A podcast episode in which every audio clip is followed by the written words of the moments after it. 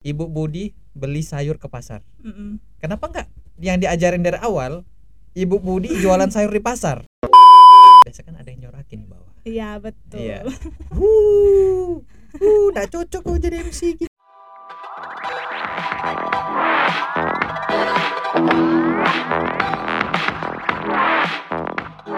Oke, okay. Welcome Kakak Nina Caco.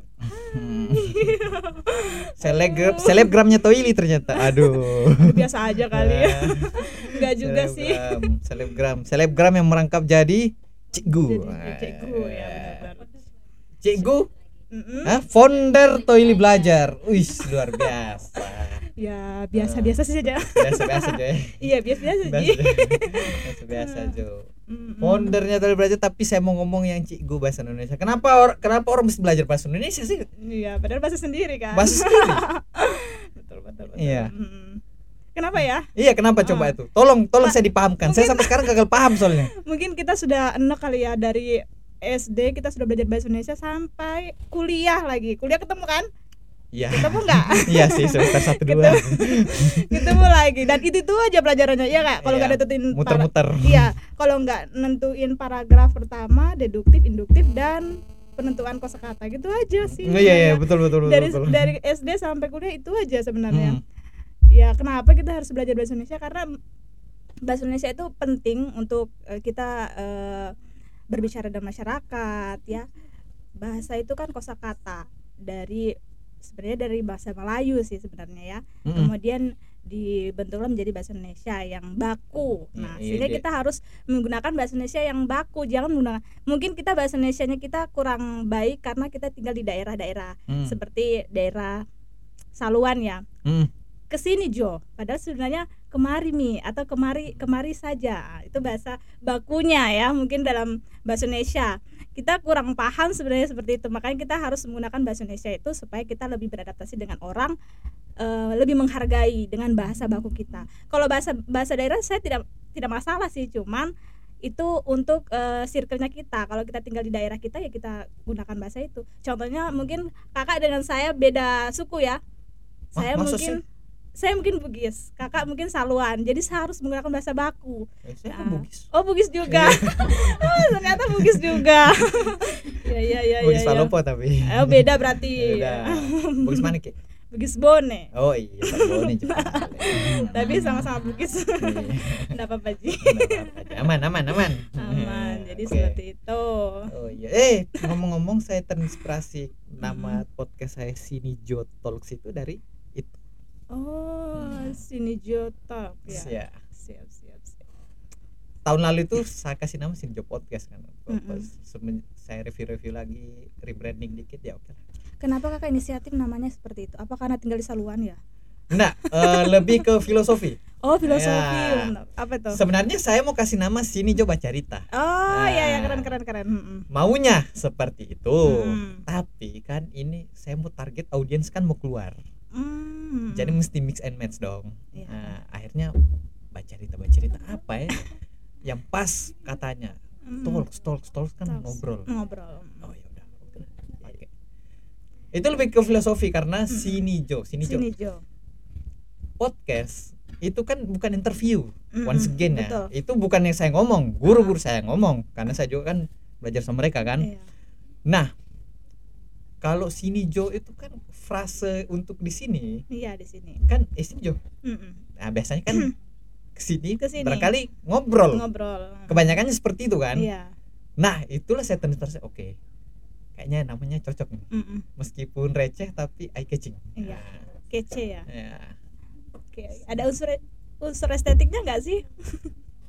For some people ya, untuk orang untuk orang ini apa sih Sini Jo? Kalau nggak diperkenalkan ya, ya. apa nggak kayak bertanya-tanya ya, kan? bertanya-tanya. Hmm. Tapi ketika mereka tahu, oh ternyata oh seperti ya, itu. Ya, ya, ya. Oke. Okay. Keren keren. Dan bahasa Indonesia ini kan gimana ya kita mau ngomongnya? Karena secara ini waktu saya nonton siapa ya? Sa- Pak An, waktu Pak Anies jadi menteri kalau nggak salah. Mm-mm. Anies Baswedan. Ya. Menteri Pendidikan dua ribu tiga belas iya, kalau nggak salah ya. Iya. dua ribu tiga belas kalau nggak salah. It, eh bukan nomor tiga belas Pak Anies, Pak Jokowi periode pertama. Hmm, iya iya. Pak iya, Jokowi Pak periode Jokowi pertama kan. Ah, dia bilang lah di podcastnya Om Deddy kan, mm-hmm. bahwa kosakata di di Inggris dengan Indonesia itu jauh sekali. Iya benar. Mereka itu lebih up to date lah, mm-mm. dengan kosakata kosakata baru, mm-mm. ketimbang bahasa Indonesia. Bahkan iya. kalau dibandingkan sepersepuluh. Iya benar. Nah, gimana gimana dari Kakak Nina ini melihat fenomena seperti itu? Sedangkan kita tahu bahasa daerah itu kan banyak mm-mm. di Indonesia dengan suku-suku yang beda. Beda-beda. Jangan jangankan di Jawa, kita ambil Sulawesi aja lah ya. Sulawesi Selatan deh. Iya. Itu aja udah berapa bahasa. Nah, mm. maksudnya gimana Kakak Nina melihat ini fenomena nih? Hmm. Kenapa nggak diambil aja tuh bahasa, beberapa kosakata dijadikan ke bahasa Indonesia?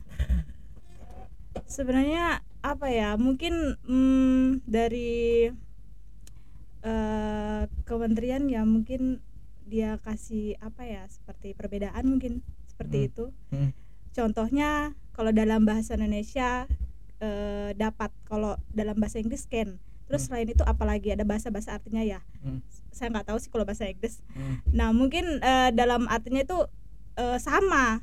Kalau hmm. dapat kan can juga, hmm. I can, saya dapat. Terus kalau bahasa-bahasa lain, bahasa Inggris juga uh, ada bahasa lain ya, apa sih namanya?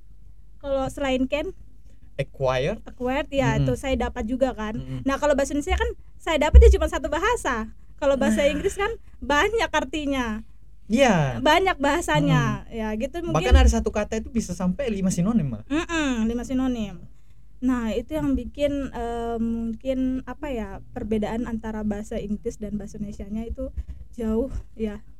Jauh banget. Iya, and menentukan artinya dari bahasa Indonesia itu satu arti, sedangkan bahasa Inggris itu banyak banyak bahasa-bahasa yang keluar bahasa hmm. Inggrisnya. Contohnya tadi itu I can dapat, terus hmm. apa apalagi bahasanya muncul yang keluar. Nah, so, sebenarnya bahasa Indonesia kan cuma satu bahasa itu, cuman maknanya yang berbeda. Iya, kenapa eh, eh, apa bahasa daerah itu Mm-mm. ditarik dari K B B I? Ya, karena kita kan E, dari ini bahasa Indonesia kan dari bahasa Melayu, yeah. kemudian diterjemahkan menjadi bahasa baku, ah. dibuatlah bahasa baku, sehingga e, banyak bahasa-bahasa keluar dan bahasa Indonesia itu harus di apa ya namanya dikembangkan ke hmm. da, bahasa-bahasa daerah hmm. seperti itu. Contohnya kalau dalam bahasa Melayu apa ya? E, contoh yang saya pelajari dalam bahasa Melayu itu seperti di Sumatera, di Sumatera kan banyak bahasa-bahasa yang keluar seperti kereta. Ya? Kereta. Iya, kereta itu. Hmm, sini kan mobil. Mm-mm, mobil. Nah, contohnya seperti itu. Nah, kita bisa lihat dari situ. Sehingga banyak bahasa-bahasa yang keluar e, dari bahasa Indonesia ke bahasa-bahasa daerah. Gitu. Ah, oke. Okay. Dan gimana ngelihat sekarang anak-anak yang makin apa istilahnya? Yang makin video oriented belajarnya ya. Mm. Ya pengen bilang itu nggak pas juga sih sebenarnya. Iya. Yeah. Lebih video oriented lah melihat sesuatu. Mm-mm. Sedangkan bahasa Indonesia itu gitu-gitu aja. Iya. Yeah. Gitu-gitu aja yang yeah. dipelajari dari kelas satu yeah. S D sampai kuliah. Uh. Yang dipelajari cuma menentukan paragraf, deduktif, induktif dan menentukan cerita gitu aja kan. Iya. Yeah, yeah. Itu sehari cerita. Iya, kayak gitu-gitu aja ya. Pasti uh. akan ketemu lagi dengan itu. Mm. Kenapa? De- karena kita menentukan dengan kompetensi dasar. Hmm. Kompetensi kompetensi dasar itu materi tujuan. Kan di situ kita akan kan di situ kita ada R P P, rancangan hmm. pembelajaran namanya. Yeah. Nah, R P P itu kita berdasarkan itu kalau kita ngajar. Yep. Sehingga kita ketemu terus dengan pelajaran itu. Hmm. Karena nanti di kuliah kita akan ketemu lagi untuk mengingatkan anak-anak, oh ternyata bahasa Indonesia itu kita uh, mengulang-ulang-ulang kembali bahasa hmm. kita sendiri. Nah, seperti itu. Makanya kita kenapa kelas satu S D sampai kuliah kita ketemu itu terus dan ujungnya itu lagi. Iya. Nah, gitu. Yang ya, ini saya enggak tahu kita bisa debat ya soal ini ya. Iya. Yang saya enggak setuju dari dari sistem pembelajaran khususnya mm-hmm. belajar bahasa Indonesia ya. Mm-hmm. Dari kecil itu ditanamkan orang untuk spending. Iya. Lebih fokus ke belanja ketimbang menghasilkan. Betul. Mau contoh? Mm-hmm. Ibu Ibu Budi beli sayur ke pasar. Mm-mm. Kenapa enggak yang diajarin dari awal Ibu Budi jualan sayur di pasar? Iya. Kenapa iya ya? Dong. Karena kita mengacu kepada rancangan itu tadi, iya. rancangan pembelajaran. Hmm. Kan di situ ada, kita kalau mau mengajar kita harus buat dulu ranca, rancangan atau rencana. Hmm. Yeah. Nah, kemudian kita berikan contoh-contoh. Nah, di situ kan ada rencana pembelajaran itu sudah ada contoh-contoh hmm. dari Kemendikbud, hmm. belajar di situ kan kita guru kan belajar juga. Yeah. Nah, makanya kita selalu mengacu kepada contoh itu dan hmm. soalnya ujian pasti itu lagi. Hmm. Nah, makanya kenapa Budi, Ibu Budi selalu ke pasar. Budi e, pergi ke pasar. Hmm. Nah, karena kita mengacu kepada rencana pembelajaran. Contoh-contoh dari R P P itu kan e, guru kan kita diajukan untuk belajar ke bagaimana kita proses pembelajaran, kita harus buat contoh-contoh supaya siswa itu siswa kan mengerti itu nanti ketika kita buat contoh dia nggak iya ngerti kalau hmm. kita jelaskan masih panjang lebar teori, ya? Dia nggak ngerti nanti hmm. ketika masuk ke contoh baru mereka ngerti hmm. gitu. Oh iya, iya, iya. I see. Dan ya kita ngomong bahasa Indonesia gimana ya, maksudnya saya juga bingung gitu, bingungnya iya. karena di satu sisi dengan pendidikan yang sekarang itu harusnya sembas dan dia tadi sih yeah. dan pendidikan sekarang yang wah dengan adanya teknologi dan segala hmm. macam dan segala kemajuannya cara belajar pun udah perlahan-lahan mulai geser yeah. gitu kan.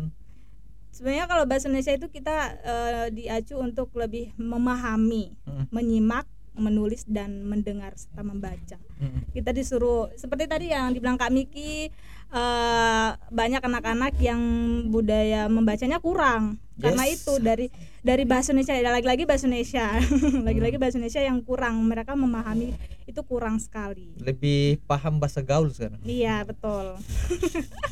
Bahasa anak-anak TikTok, ah, ya gitu kan. Betul sekali. Dan uh, semua apa tadi ya? Gini. Kan bahasa Indonesia ini uh, dengan, dengan dengan dengan um, literasi sekarang yang semakin rendah ya hmm. dan orang anak-anak sekarang lebih suka nontonnya video, betul. Apalagi video-video jelas itu kan ya, um, betul, betul. Video-video unfaedah gitu ya. Unfaedah. Ya maksudnya gimana ya kita mendorong uh, anak-anak gitu ya. Iya, how to-nya itu supaya mereka knowledge ada. Mm-mm. Knowledge-nya dapat, ya pengetahuannya mereka dapat, tapi dengan cara yang lebih um, adaptif sih menurutku. Gimana caranya?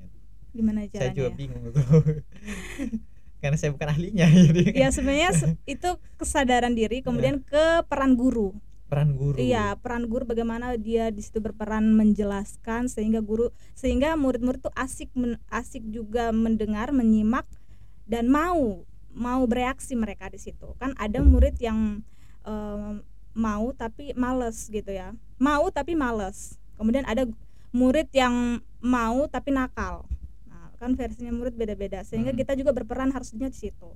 Kesabaran guru juga sehingga mereka tuh ada kemauan untuk literasinya lebih baik gitu. Tapi katanya dengan adanya sekolah penggerak ketika hmm. mereka ah, udah enggak usah ngapain saya belajar bahasa Indonesia. Salah sih sebenarnya prinsip gitu. Hmm. Kalau karena adanya guru penggerak, kita hmm. lebih ini ya, lebih mengacu kepada siswa berperan aktif. Siswa yang berperan aktif sembilan puluh persen itu siswa berperan aktif daripada guru. Hmm. Maksudnya itu bukan siswa yang jelasin, tapi hmm. kita jelasin beberapa persen, kemudian hmm. dia yang berperan aktif di situ. Nah, oh, sehingga okay. kita itu yang menjadi guru tuh ya bergerak bagaimana siswanya ter- lebih berperan aktif. Iya, yeah, iya. Contoh, ya contohnya seperti saya kan biasa ngajar M C ya. Hmm. Nah, e, di situ bagaimana mereka yang lebih berperan dulu, baru saya. Hmm. Jadi saya contohnya saya kasih mereka dulu untuk e, apa namanya maju atau latihan dulu. Kemudian kita asah di bagian mana yang kurang. Hmm. Kita sebagai pembimbingnya. Nah, gitu. Menarik, menarik kalau kalau kalau bahas itu ya. Hmm-mm. Kan biasa kalau kalau di Indonesia ya. Yeah. Saya nggak tahu kalau sekarang ya, karena di zamannya saya mungkin beda dengan sekarang. Mm-mm. Anak-anak ketika disuruh maju kan, ketika Mm-mm. mereka udah pede karena misalnya kan, Mm-mm. biasa kan ada yang nyorakin di bawah. Iya yeah, betul. Iya. Wuh, wuh, nggak cocok kok jadi M C gini gini gini gini. Iya yeah, benar-benar benar. Nah, gimana perannya guru? Ya yeah, kita kan uh, ada seleksi dulu. Yeah. Sebelum kita memilih kita ada seleksi dulu. Seleksi oh yang, ada seleksi. Mm, okay. Seleksi yang mana yang mereka punya keberanian. Pertama saya milihnya keberanian dulu, keberanian dulu. Hmm. Nggak masalah ngomong vokal itu nanti ketika hmm. kita sudah latihan. Kemudian ada seleksi lagi. Jadi seleksinya dua kali. Jadi nggak hmm. langsung maju gitu aja kemudian disorok-sorok, tidak. Kita uh, seleksi dulu dari kepedean dia, keberanian dia, baru ke main vokal suara. Okay. Untuk M C gitu. Ya, M C ya. Mm-mm. Oke, okay. M C berarti jatuhnya ke public speaking. Public speaking. Waduh, saya mesti belajar nih. Meskipun saya orang bilang podcaster sekarang ya.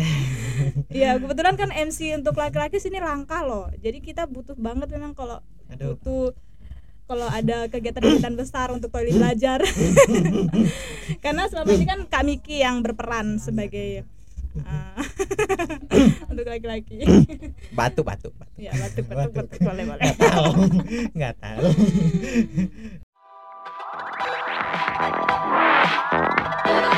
nggak tahu